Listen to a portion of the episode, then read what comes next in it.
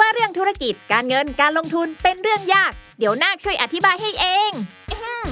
ขอแนะนำตัว ฉันคือนาคธุรกิจ ตัวละครใหม่จากทีมขายหัวเราะ ที่จะมาเล่าเรื่องราวของธุรกิจ การเงิน การลงทุนในรูปแบบการ์ตูน เพื่อความสนุกและเข้าใจง่ายให้กับทุกคนนั่นเอง เอาเป็นว่าถ้าคุณสนใจในโลกของการเงิน หรือชอบฟังพวกเคสธุรกิจสนุกๆอยู่แล้ว เราขอชวนทุกคนมากดติดตามเราไปด้วยกัน ที่ช่องนาคธุรกิจนอหนู สระอากอไก่ นาคธุรกิจ ทุกช่องทางโซเชียลมีเดียได้เลย มาทำเรื่องยากๆ ให้กลายเป็นเรื่องนักๆไปด้วยกันนะ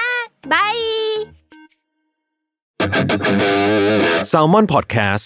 มันสดอร่อย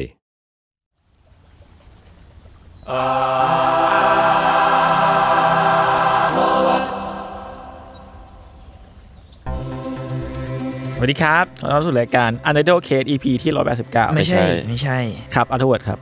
ครับ เราเข้ากันนี้เลยนะ เรื่องศิลปะน่าสนใจจนเราไม่อยากกลับไปคนเดียว รายการที่จะมาเล่าเรื่องศิลปะในหลากหลายแง่มุมตามความน่าสนใจของผม 3 คน เพราะว่าผมครับ จุนจากสมอนปัดแคท ต้นกล้าสามวันหลักครับ แมงสมอนเฮาครับ เออ วันนี้เราก็มาด้วย energy เต็มเปี่ยมเหมือนเดิมนะครับ ทุกคน วันนี้ผม energy เยอะ เออโอเค เดี๋ยวแล้ เยว อะกว่าป ต ก อนนี้พี่เม้งกำลังกอดตุ๊กตาเป็ดอยู่ มัน ครับ มันคือมันชื่ออะไร มือหาง มันชื่อ ขงตัวนี้ มันชื่อกูดไอไอมันคือของไอไอแตม มัน แตมไม่ใช่ น้อง อี ฝึก เกีย ยาว ว ไม่ใช่อีเกีย ไม่รู้เหมือนกันแต่ว่าไอแตมบอก อ๋อ ตั้งชื่อ แตมซื้อมา ว่า เหรอ กูด ขอบคุณ กู แตม ซี่ กูซี่ ก็เหมือนเหมือนเราตั้งชื่อหมาว่าด็อกกี้ อ๋อโอเค ง่ายดี กูซี่ ง่ายดี อ่ะเอ้ยแต่ก่อนเราจะเข้าเรื่องเราคุยกัน ข้างหน้า ซะหน่อยต้นกล้าเพราะว่า ได้ได้ได้ ตอนเนี้ยในกลุ่มอาร์ทวดเนี่ยมันมีคนคุยกันว่าจะตั้งชื่อแฟนคลับเราว่าอะไร ไม่ใช่แฟนคลับเรา วะคนฟังเราว่าอะไร มีด้อมแล้ว มีด้อมเหรอวะ คุณชอบชื่อไหนต้นกล้า เขาเขามีส่งมามาเขา มี คุณ มีตัวอย่าง ลิสต์ป่ะ ตัวอย่าง ผมไม่ได้อ่าน มีชาวเอาแต่ใจ ไม่เอาอ่ะ ดู ดูนิสัยไม่ดีอะดูไม่มีใครค ดู รบ เด็กสปอยอ่ะไม่เอา มีชาวดื้อ ก็ดูเด็กไม่ดี ดูดี แต่พี่ น แต่ อตี้ พี่เป็นคนที่ใส่ไม่ดี พี่เป็นคนดื้อหรือเปล่า พี่เม้ง ซื่อ โอ้โหมีชาวอาร์ตอันนี้คือทั่ว อันนี้ผมว่าดูเคลมไปหน่อย ๆดูเคมไปหน่อยเราอาจจะ เอ ไม่ อ ใช่ เรา ชาวอาร์ตเราเท่านั้น เราเป็นสังคมส่วนน้อยด้วยซ้ มีชาวอาร์ตเววาดอันนี้ยากไปหน่อย เววาดก็แปลว่าดื้อนี่ ใช่เป็นแบบ สุกซน AWW นี่ชาวชาว AWW ผมชอบอันนี้ว่ะ AWW เออมันดูแบบจริง ๆ พูดว่า A and W ก็ได้นะ ชาว A ไม่ดิมันตัว P นี่หว่าทุก A วันอะ double W ำฮะ ดับเบิลบีไม่เหรอ double W A อาร์ตโบ W เวิร์ด W Art Wayward อ๋อ อ๋อ โอเค โอผมเคโอเค ผมนึกว่า ชอบเหรอ ไม่ ทำไม ผมผมแค่ชอบตัวย่อ แต่ว่าพอเป็น W แล้วผมรู้สึกว่ามันผมไม่รู้ว่ามันย่อมาจากเววาดผมนึกว่าตัว V ไงอาร์เราเวิร์ดอะ อ๋อ จริง ๆ เราชื่อว่า AV ไหม ชื่อดอมว่า AV ไหม ชายแท้ว่ะ ผม อ่า ไม่ดีเลย เนี่ยงงๆเลยชาว ATV เออจริงๆ ขับมอเตอร์ไซค์กันทุก คื คน อ ลย เราไปแบบสายบิ๊กบักเหรอ เออเราเราขับรถ ATV ATV มันอะคือมันคือรถอะไรนะสี่ล้อ ซึ่ง ลุ จ ย ริงๆแล้ว ทา อะเวลาเราลงปฏิทินคาล endar ของพวกเราอะเราจะลงว่า ATV นะ อ่า เพราะว่าเหมือนชมพูหรือใครก็จะลง มันคือ คิว จริงๆมันคือชื่อย่อของเวลาทำ ใน งานใน ราย พอด กา แคส ร ต์แหละ อะมันจะมี ว่า UC ใช่ไหม อ่าอันนี้คือ ATV คือย่อเอา เออจริงๆก็ผมผมชอบชื่อนี้สุดมั้งตอนเนี้ย เออหรือว่าเราจะไปแบบ เอที หรือเราจะเรียกกันว่าแค่ อาร์ตโทษ ดูดเฉย ชาวดูดอะ อ๋อ ก็ เออ ก็ได้ถ้าเกิดเขารับได้อะหมายถึงแฟนแฟนๆรับได้ อะ นั่นเด ๆไม่รู้เหมือนกันครับ จริงๆดูดแปลว่าเพื่อนนี่ ดูดเม้ง ดูด พี่ดูดเม้งพี่เม้ง โอ้ฟังแปลกๆนะ ว่าไงว่าดูต้น มันดู ก็ก็ก็ก็ได้แหละ ก็ได้ก็ได้ ไอ้ไอ้ต้นทำหน้าคลิ้นใส่มึงอ่ะ ช่างมันเถอะ ก็เรียกอะไรก็เรียก เรียกอะไรก็เรียก เรียกอะไรก็เรียกครับ เรียกว่าเราประชาธิปไตยครับโหวตและเลือกกันเองเลยครับ ได้ครับ เป็นสิทธิ์ของชุมชนครับ ลุยเลยครับสิทธิ์ของชุมชน ครับ แต่ผมบวชเอวี ครับ ไม่ดีเลย ต้องมีพี่จัดด้วยนะขอโทษดี เอาพี่จัด เออเอาพี่ คิด จัด ถึง มา พี่จัดเหมือนกันนะ คิดถึงพี่ เพิ่ง จัด เจอ เออ วั ว่ะ นวันสื่อ คิดถึงพี่จัดเหมือนกัน พี่จัดกลับมาออกไหม ไปฟัง ก็นี่ไง ซีนิฟายได้นะครับ ซีนิฟาย ผมเพิ่งได้ฟัง สนิท แว แว่ บ นใส่ นิดนึง อ่า ผมชอบซีนิฟายมากเลยอ่ะผ เอ้ย ม มัน เพิ่งได้ฟัง สนุกนะ แบบแบบต่อๆกันอะไรเงี้ยสนุกมาก แล้วก็ อืม รู้สึกว่าข้อมูลพี่จันมันแน่นแล้วมันแบบเออมันคริติคอลอ่ะ เออ มันลึกแล้วแบบคริติคอ เขา ล บ แล้ อกวว่าประเด็นนี้เป็นประเด็นที่พี่จัดพลิกมามันมีความแบบว่า มันไม่ค่อยถูกพูดถึงเท่าไหร่ ใช่ใช่ใช่ผมฟังเทปคุณไผ่กระปะพึกษ์ไปอ่ะพี่ไผ่กระปะพึกษ์อ่ะ อ่าคืออ่า สันติ สันติวี วี นา นาอืม อืม ซึ่งแบบโหเชี่ยแบบน่าทึ่งอ่ะมันแล้วมันสนุกแล้วมันแบบมีความจริงๆมันเนิร์ดด้วยแหละ ผมเลยชอบด้วยมันเป็นความเนิร์ดภาพยนตร์เลยบางอย่าง ซึ่งแบบเออได้ฟังคนที่เขารักในสิ่งที่เขาทำแม่งแม่งดีนะอะไรเงี้ยเออนั่นแหละครับแวร์เย ครับก็ใครสนใจก็ไปฟัง ฝาก ได้ ร้าน ซีเนฟายอยู่ในทัฝากร้ามนมอนบัดแคสเหมือนกัน ครับผม ครับหรือว่าจะฟังสนิเกอร์ออนไซด์ก็ได้เหมือนกั ใช่แล้ว คือพี่จัดเนี่ยเป็นโฮสต์ควบสอง อ่า แล้วก็พี่จัดเคยเสนอโครงการหนึ่งมาด้วยว่า ขออนุญาต อยากให้จุนสลับกับเขาในต่อสักตอนหนึ่ง ได้อยู่แล้วไอ้ตัวเนี้ย คือ ผม เขาอว่ายาก ทำได้นะ คือผมว่าเขาไม่ได้ รองเท้าอยาเยอะกแค่ตอนเดียวหรอกเขาหมดไฟละเขาอยากสลับไปตลอดแหละ รองเท้าคุณก็จะเยอะพอๆกับเขาแล้วหรือเปล่า ก็จริง คุณลองลองสักตอนไหมน่าจะสนุกอยู่นะ อ่าว่ะผมจัดครับ ไม่ไม่ใช่ไม่ใช่ ไม่ใช่ไม่ใช่อย่างนั้นไม่ใช่อย่างนั้น เอ้ยแต่ว่าเราอัปเดตอีกเรื่องหนึ่งก็คือ ครับ ต้นกล้าได้ที่อยู่แล้ว นี่ นี่เป็นสิ่งที่เราต้องอัปเดตด้วย ต้น ว่ะ นาสีนะทำไมทุกคนต้องรู้ที่ดูด้วยวะ ดีใจด้วยต้นกล้า เก่งมากต้น ครับ กล้า แต่ว่าพี่ทันยังไม่ได้ อ้า อ้าว ว แต่ว่าผมส่งข้อมูลให้เขาเพิ่มแล้ว ครับ ไม่รู้ว่าเขาจะได้หรือเปล่า อ่า คุณ รอบ จะ ที่ แบ่ง แล้วส่งไปแล้วเขาติดต่อไปปุ๊บเต็ม คือคุณส่งไปที่เดียวกับคุณ ไม่ที่อื่นที่อื่น อ๋อ เพราะที่ผมเต็มแล้ว แบ่งห้องให้พี่ทันดิแบ่งห้องให้พี่ทันเช่า ครึ่งหนึ่ง เดี๋ยวให้ห้องน้ำแล้วกันกว้างดี นี่นี่แต่ละคน มา ครับ อ่าคืออีพีนี้คือตาของดูดต้น ครับโอ้โห โอ้ย เหี้ยก็ได้แหละเออเออเออเดี๋ยวกูเรียกมึงโบรจุนได้ ไหม โอ้ย ชาวโบร AV จุน นี่เห็นปะ มันแย่ ยังไง เรื่อยๆเลยว่ะไม่กอดโอเค โอเค ตั้ง มา เป็นร มา หัส อืม คือจริง ๆ แล้วตอนเนี้ยคนที่ควรจะเล่าตอนนี้มันไม่ใช่ผม ทำไมอ่ะ มันควรเป็นเบนซ์ธนชาติ อ๋อ คือเพื่อไงคือหลายๆครั้งอะครับเราพูดถึงศิลปะที่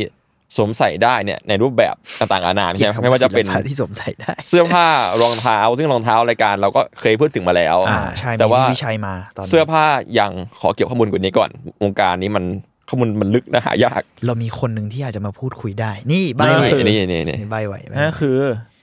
ยังยังไม่บอก อ่ะยังไม่บอกดีกว่า ไม่บอก โอเค สองคนด้วย ซึ่งมันก็เป็นสิ่งที่สะท้อนว่าทำไมของพวกนี้มันถึงราคาสูง แล้วก็แพงตามมูลค่าวัสดุแล้วก็ดีไซน์เนาะ ครับ ก็รอบนี้ครับผมจะพูดถึงสิ่งหนึ่งที่ผมชอบมาก แต่ผมไม่มีปัญญาซื้อมันแล้วกันครับ มันก็คือนาฬิกานั่นแหละ อืม ซึ่งมันนาฬิกามันคือเป็นสิ่งที่แบบโอเค ศิลปะที่สวมใส่ได้ แล้วก็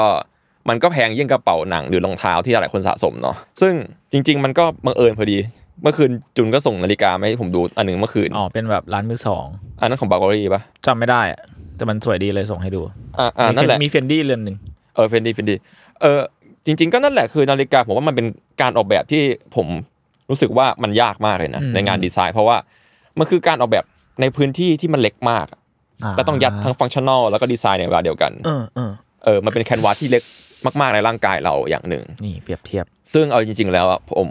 ชอบว่าจริงแต่ผมไม่ได้ศึกษามาก รู้จักยี่ห้อดังแค่ไม่กี่อันเท่านั้นฮะ ครับ ก็เลยเดี๋ยวมาศึกษาเพิ่มแล้วจะมาเล่าให้ฟังในวันนี้ แล้วก็เอาง่ายๆก่อนพวกคุณมีนาฬิกาข้อมือกันไหมครับมีเรือนโปรดกันไหม ผมอ่ะไม่มีผมมีผมใช้ Apple Watch อะแต่ว่าคือหมายถึงว่า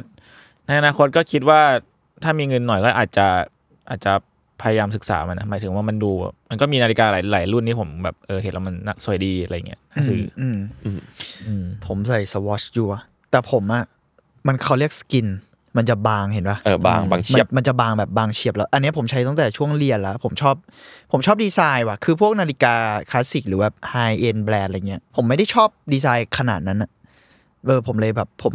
ดีไซน์ที่ผมชอบมากคือสวอชแบบสกินแบบเนี้ยเขาเรียกสกินมันจะเป็นแบบเป็นผู้ไม่ถูกอะมันจะบางมากอะไรเงี้ยซึ่งผมชอบ อืม เออแบบ ประมาณนั้น ของของพี่เบงบางจริงเคยเคยทักอยู่เชื่อว่าบางชิบหายเลย ใช่ พี่อะ ใช่ ไรเงี้ย ใช่อืม เอาเป็นว่าเออจริงๆผมส่งลิงก์ไปพุ่นละใน ครับ ในไลน์อย่าลืมเปิดดูกันนะครับ ได้ เพราะจริงๆตอนนี้อยากให้ดูรูปกันมันมันอธิบายยากมากเลยนาฬิกาเป็นสิ่งที่อธิบายรูปภาพยากมาก อืมอืม โอเคจริงๆก็คือผมชอบเพราะมันคราฟแมนชิพแหละ แล้วก็มีช่วงหนึ่งเว้ยผมกำลังหานาฬิกาวินเทจมาใส่ด้วย อืมอืม แล้วก็รู้สึกว่าเพราะว่าตัวเองแต่งตัวชุยอยากได้นาฬิกามาดึงให้มันฟอร์มอลขึ้นอะไรอย่างเงี้ย อ๋อก็ง่ายดีนะ ซึ่งมันได้ผลนะ อืม อย่างนาฬิกาโปรดผมตอนนี้ก็มีตัวที่ใส่วันนี้ก็คือ Citizen Anadici Tem ก็บางดีเหมือนกัน แล้วก็ผมว่านาฬิกานาฬิกามันดูหน้าตาหุ่นยนต์ดิ อืม ซึ่งตอนเนี้ยมันก็มันก็เคยถูกเอามา อุ๊ยสวยสวยเหอะอ๋อ มัน มึงคือเคยเห็นคุณใส่แล้ว ใช่ มันมันมีรุ่นที่แบบเอาไปเล่าเรื่องแบบไพลอตไฟของพวก Star War อะไรพวกนี้ด้วย อืม มี เหรอ ใช่ใช่แล้วก็มีพวก ล้อๆ หน้าตา หม อา ถึ ทู ง ดี ว่า ทู เอา อะ ไป ไร แบ พ บ วกเนี้ย อ่าอ่า ใช่มีซีรีส์ใหม่ เคยเห็นอยู่ อ่าอ่า โอเค กลับมาถูสาระก็คือ ผมก็เลยจะหาข้อมูลของวัดดีไซเนอร์นั่นแหละซึ่งเป็นอันดับท็อปก็คือแบบมัสโนโนหนึ่งอะไรอย่างเงี้ยครับ ครับ พูดง่ายๆคือกูกลับมาเล่าเรื่องเจ้าพ่ออีกแล้วนั่นเอง ซึ่งคนนี้ครับเขาก็คือเจอรัลเจอราดหรือได้แต่สำเนียงแล้วกันนะมันเป็นสำเนียงสวิสเจอราดเจนตาครับ ซึ่งเขาเป็นคนที่เรียกว่าประสบความสำเร็จแล้วก็เป็นรากฐานบุกเบิกของการดีไซน์นาฬิกาบางอย่างในทุกวันนี้ด้วยซ้ำซึ่งนาฬิกาตัวท็อปที่หลายคนคุ้นเคย หรือเคยผ่านตากันก็เป็นฝีมือเขาในหลายๆเรือน มาก อืม ๆ เรียกได้ว่าถ้าเกิดอยากรู้จักวงการนาฬิกา หรืออยากรู้มูลค่าของมันก็ศึกษาคนนี้ได้เลย ก่อนอื่นก็ต้องขอขอบคุณข้อมูลทั้งหมดจากวิกิพีเดีย Crazy d i a l Auction House Cooper Meditel a u d e m a p i q u e แล้วก็ The Watch Stand The Wish Watch Experience และอื่นๆอีกมากมาย คือผมหาตอนดึกว่ะข้อมูลมันเยอะมาก แล้วผมก็จำไม่ได้ว่าผมเอาอะไรมาบ้าง แปะลิงก์ไว้แปะลิงก์ไว้ โอเค มา โอ้ยสวยว่ะ เข้าเนื้อเรื่องกัน รู เล ป ย อยู่โอเคครับ โอเคครับ ก็คือ ชี้ ผมเรียกว่าคุณเจนต้าแล้วกันนะ ครับ ครับคุณเจนต้าหรือว่าชื่อเต็มคือเจอราร์ดชาลเจนต้าเกิดวันที่ 1 พฤษภาคมครับ ปีคศ 1931 ครับณเมืองเจนีวาประเทศสวิตเซอร์แลนด์ซึ่งเอ่อเทปนี้จะมีเรื่องสำเนียงจำนวนหนึ่งนะครับ ถ้าเกิดผิดขออภัย ครับ โอเค โดยคุณแม่ครับเป็นชาวสวิตแท้ๆส่วนคุณพ่อเป็นชาวอิตาเลียนทางตอนเหนือเนาะอย่างเราก็รู้ๆอยู่แล้วว่าสวิตมีชื่อเสียงเรื่องนาฬิกาอันดับท็อปของโลกเนาะเขาเป็นคนที่ชอบวาดรูปตั้งแต่เด็กๆนั่นแหละครับ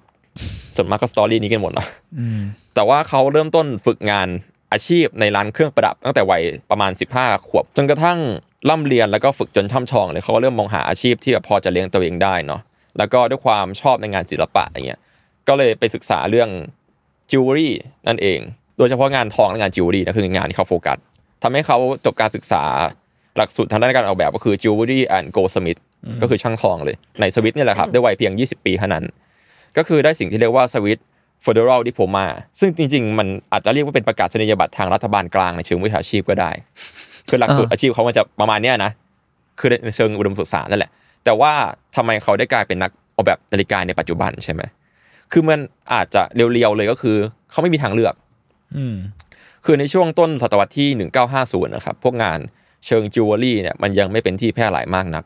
เขาก็เลยต้องเบนเข็มมาทางนาฬิกาแทน เพราะว่ามันได้รับความนิยมมากกว่า เพราะมันอย่างที่เรารู้ว่าเป็นอุตสาหกรรมหลักของประเทศเขา ถ้าเกิดนึกถึงนาฬิกาไฮเอ็นหรือนาฬิกาเลยก็ตามอะเรียกว่านาฬิกาสวิตก็เป็นหนึ่งในนั้น เพราะเมื่อก่อนสวิตคือแบบแทบจะครองตลาดเลยก็ว่าได้มาเก็ตแชร์เยอะมาก ต่อมาครับในวัย 23 ปีครับเจนต้าได้เริ่มออกแบบนาฬิกาไว้มากมายครับ มีบางข้อมูลบอกว่าเขาเคยกล่าวไว้นะในเวลาต่อมาว่าเขาเป็นคนที่ไม่เคยคิดอยากสวมใส่นาฬิกาเลยในเวลานั้น แต่กลับได้รับจ็อบจากบริษัทผลิตนาฬิกามากมายหลายแห่ง อืม บ้างก็จ้างให้ออกแบบสายนาฬิกา บ้างก็ตัวเรือน บ้างก็หน้าปัด แต่เขาก็ทุ่มเทให้งานแบบอย่างสุดความสามารถทุกครั้ง แม้ว่าเขาจะได้รับค่าจ้างเพียงแค่ 15 ฟรังต่องานออกแบบหนึ่งชิ้นก็ตาม แต่เขาก็ยังทำงานสั่งสมประสบการณ์ไปเรื่อยๆ ซึ่ง 15 ฟรังถ้าเกิดตีราคาในปัจจุบันแบบไม่รวมเงินเฟ้อก็คือ 559 บาท เศร้าเอ้ยแต่ เศร้า แต่ยุคนั้นก็อาจจะมันคือปีอะไรนะครับโทษที 1950ครับผมว่าถ้าเกิด ก็อาจจะได้เปล่าวะ ก็ ไม่รู้อะ ก็ไม่สูงแล้วกันผมว่า ไม่สูงไม่สูง ไม่สูงไม่สูง งานออกแบบแพงเลย ใช่ งานออก ใช่ แบบแมสโปร ก็เล ดั ย ก ว่า ต์ ตอ ด้วยนนั้นยังยังไม่ดังนั่นแหละด้วยความเป็นอย่างนั้นด้วย เล่าถึงบอลแรกแล้วกันที่เจนต้าได้มาทำงานด้วยครับ ก็คือ Universal c h e n e f SA ในปี 1954 ครับ ซึ่งเป็นแบรนด์นาฬิกาสวิสเก่าแก่ที่มีชื่อเสียงเลยครับ บางคนก็เรียกว่า UG และหลายคนอาจจะเคยเห็นก็คือมันเป็นแบรนด์ที่โลโก้คล้ายๆตัว U อะครับ แล้วก็ว่ากันว่าเป็นแบรนด์แรกที่ทำสิ่งที่เรียกว่านาฬิกาโครโนกราฟ นาฬิกาโครโนกราฟก็คือนาฬิกาที่ดีไซน์เพื่อจับเวลา อืม บนโลกใบเนี้ย อ๋อ ครับ อ่าฮะ อ่า อ่าฮะ ใช่ ซึ่งจริงๆ ผมชอบดีไซน์ของแบรนด์เนี่ยนะ มาดูวินเทจคลาสสิกดี ดูแบบ Universal Gen เรียบแต่ไม่ตะโกน ใช่ ก็เขียนว่า Universal Genevieve นี่แหละครับ แต่ว่าอ่านว่าเชเนฟ อ๋อมันอ่านว่าเชเนฟครับ ใช่ครับ โอ้ยนี่สวยมากเลยอ่ะ อันที่เป็นหน้าปัดสีดำแล้วก็เหมือนสายหนังสีส้มเลย สีสีน้ำตาล ที่น้ำตาลอ่อน ใช่ แล้วก็นั่นแหละครับ ผลงานเด่ นที่นี่ของเขาครับ ก็คือว่าเป็นงานเปิดตัวของเขาเลยก็คือ เขาได้รับให้ออกแบบเอ่อนาฬิกาสำหรับสายการบิน Scandinavian Airline System หรือ SAS อ๋อ อ่าคุณจะเห็นในรูปที่ผมแปะๆไว้เรื่อยๆไปจะเจอแบบ เออเออ อ่า สวยจัง คือตอนนั้นนะครับมันมีการมันมีการเดินไฟล์บินใหม่สุดเท่ในเวลานั้นครับก็คือเป็นการบินข้ามขั้วโลกไปเลย ซึ่งมันคือบินทางลัด อ๋ อ่า อ ตัดเหมือนเหมือนเขาเรียกอะไรนะตัดตัดขั้วโลก เพื่อ อ่า ทำให้ระยะ บิ ทางใกล้ขึ้น บิ งี้ บินจากฝั่งยุโรปอะแบบแล้วก็ข้ามข้ามนอตโพเนาะไปแบบฝั่งฟาอีสเลยอะไรอย่างเงี้ยครับ อ๋อ ไม่ต้อง เออ ไปอ้อม บางข้อมูลก็บอกว่าก็บินจากยุโรปไปลอสแอนเจลิสและนิวยอร์กก็แหละแต่ว่ามันสำคัญตรงว่ามันผ่านโพมากกว่าหรือขั้วโลกมากกว่า อ่าฮะอ่าฮะ ซึ่งมันเป็นการย่นเวลาสุดๆไปเลย แต่ว่ามันมีชาเลนจ์หนึ่งครับ คือเวลาบินผ่านขั้วโลกอะณเวลานั้นนะมันจะตอนนี้ก็ยังเป็นอยู่แหละก็คือมันจะมีปัญหาเรื่องแรงแม่เหล็กของโลกอยู่ อืม ซึ่งมันก็จะส่งผลต่ออุปกรณ์บางอย่าง เช่นนาฬิกา อ่า อ่า มันก็เลยเป็นที่มาของ Pilot Watch หรือนาฬิกาสำหรับนักบิน ทาง SAS เนี่ยเขาออกมาให้ทาง Universal UG เนี่ยมาออกแบบนาฬิกาหนึ่งให้แล้วก็จลัดออกมาคือคือรุ่นชื่อว่า Polar Router ต่อมาก็ออกมาเปรียบปรับชื่อเป็น Pro Router แทนที่เข้าใจง่ายกว่าเนาะ อืม แน่นอนครับก็คือเป็นไพลอตวัดที่หนาแน่นแข็งแรงจนสามารถสู้กับแรงแม่เหล็กโลกได้นะเวลานั้น คือไม่พอพูดถึงในเทคโนโลยีมากแล้วกันนะครับ เดี๋ยวมันจะลึกไปพูดง่ายๆคือปัจจุบันก็ทำได้กับหลายนาฬิกานะ เป็นเรื่องปกติละ อืม เป็นระบบอะไร อืม บางอย่าง ใช่ไหม ใช่ กลับมาเรามาพูดถึงดีไซน์แทนดีกว่า ครับ ก็คือนาฬิกาตัวเนี้ยครับมันก็อิงดีไซน์มาจากสิ่งที่เรียกว่ารูปโลกแล้วกัน รูปโลกเวลาเรามองจากข้างบนที่มันเป็นแบบรูปโลกแบบรูปปั้ แผนที่โลก แผนที่โลกอะ อ่าฮะ มันจะเป็นเส้นๆลงมาใช่ไหม อืม ซึ่งสิ่งนี้ก็คือเขาก็เอาดีไซน์เนี่ยมาปรับเป็นนาฬิกา ก็ตามชื่อเลยว่าก็คือสื่อคอนเซปต์ของนอตโพได้ดีมากๆ เพราะมันมองจากมุมนั้น อืม เนี่ยมันจะผมจะมีภาพหนึ่งที่มาวางเทียบทับกันอยู่ แต่ว่าในในในตัวเวอร์ชันแรกอะครับมันจะเป็นเวอร์ชันนักบินเลยอะมันจะแปะแค่โลโก้ SAS เฉยๆ แล้วก็ต่อมาก็คือนำมาอัพไลน์ขายคนทั่วไปนั่นแหละ ด้วยการโปรโมทว่า SAS flight เนี่ยบินได้เที่ยงตรงตรงเวลา เพราะนาฬิกาตัวนี้ อืม ประมาณนั้น แล้วก็แปะคำว่า Universal c h a i n e p Pro Router แทนที่จะเป็นโลโก้สายการบิน มันก็เป็นเรื่องราวแล้วก็เป็นการพัฒนาดีไซน์ขึ้นมา ซึ่งเวอร์เวอร์ชันนี้แหละมันจะไม่เห็นว่าแบบมีเส้นที่ดูล้อกับมุมมองด้านบนของขั้วโลก พวกคุณคิดเห็นยังไงบ้างกับดีไซน์ของนาฬิกาตัวนี้ คลาสสิกอะผมว่าเนอะมันมีความแบบเรียบคลาสสิกอะไรเงี้ยแต่ว่ามันมันจะมีแบบที่แปะรูปมามันจะมีรุ่นใหม่ผมมาชอบอันนี้เป็นพิเศษเว้ยอันอันที่แม่งเป็นแบบอันสีฟ้าไอ้แบ็กกราวสีฟ้า อ๋อไอตัวนี้คือตัวออริจินอลเลยครับที่มันแปะแปะโลโก้ของสายการบิน อ่า SAS ใช่ผมมาชอบอันนั้นเพราะด้วยโลโก้มันสวยด้วยมึงแล้วแบบหน้าปัดสีดำแล้วมันมีโลโก้สีแบบสีทองทองๆอยู่อะไรเงี้ย อืม เออผมว่ามันดูคลาสสิกอ่ะมันเรียบแล้วมันดูแบบ เอาจริงมันสวยเพราะโลโก้เลยว่ะในส่วนหนึ่งสำหรับผมเนอะแล้วมัน อืม แล้วแล้วมันออกแบบได้แบบ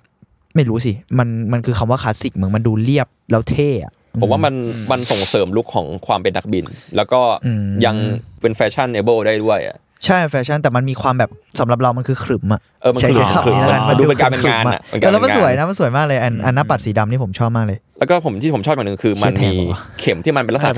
คล้ายๆคล้ายๆดาบอ่ะ อ่า มันก็ดู ก็มันยุคสมัยนั้นด้วยอะเนาะก็ดูความ มันเหมือนเข็มทิศปะ เออ เออ ผม มัน เลย แล้วก็ ว่า มัน เหมือน เอ เข็ อ มทิศ มันเหมือนเข็มทิศด้วยใช่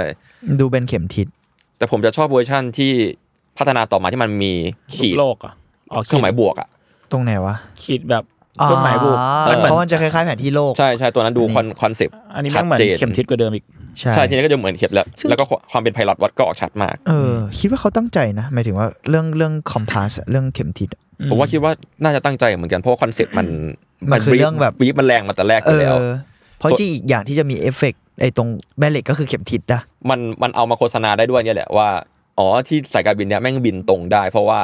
นาฬิกานี้อะไรเงี้ยแม่งแบบเป็นการแบบช่วยเหลือกันประมาเล่ณน นึ กัน ง เออเออเออล้อกัน เออเพราะมันจะมีที่ผมแปลว่าจะมีโฆษณาหนึ่งด้วยที่แบบว่าพูดอย่างนี้เลย all SAS flight are p r e c i o u s time by เนี่ย p o router อะไรอย่างเงี้ยก็เป็นการขายของอย่างหนึ่ง อืม โอเค กลับมาครับ ซึ่งจริง ๆ อย่างที่พี่พูดว่ามันดูคลาสสิก มันดูสวยหรูไปแล้วใช่ไหม คือปัจจุบันครับโพล r เตอร์เนี่ยก็พัฒนามาหลายรุ่นมาก ๆ แล้วก็เป็นลายนาฬิกาที่เขาเรียกว่า dress watch ไปแล้วมั้งในสายตาผมนะ คือ dress watch คือนาฬิกาที่ใส่เพื่อใส่สูทออกงานนะครับเขาว่า dress อ๋ออ่าฮะ อ่าเพราะมันดูมันดูเรียบหรูไปแล้ว นาฬิกาออกงาน อืม แต่ว่าอย่าลืมว่าเขาดูเท่ขนาดนี้แต่ลืมว่าเขาได้ค่าตัวที่ต่ำจัดในช่วงเวลานั้นเนาะ อ๋ออันนี้ก็คือ อันนี้ ยัง คือตอยุน ค นั้น ที่ยังได้ค่าตัวต่ำอยู่ อันอันนี้คือบ่อแรกที่เขาทำ โอ้โห ซึ่งซึ่งเราไม่รู้ว่าตอนเนี้ยเขาได้เท่าไหร่แต่เขาก็ว่าว่าว่าก็ได้ไม่เยอะ อืม เพราะยังไม่ดังเนาะเรียกว่าอันนี้อันนี้คืองานเปิดตัวงานเดบิวต์ที่ทำได้ดีนั่นแหละทำให้ครับเจนต้าต้องพยายามค้นหาเอกลักษณ์ของตัวเองครับ แล้วก็พยายามยืดพอร์ตสู่ประเทศอื่น ๆ เช่น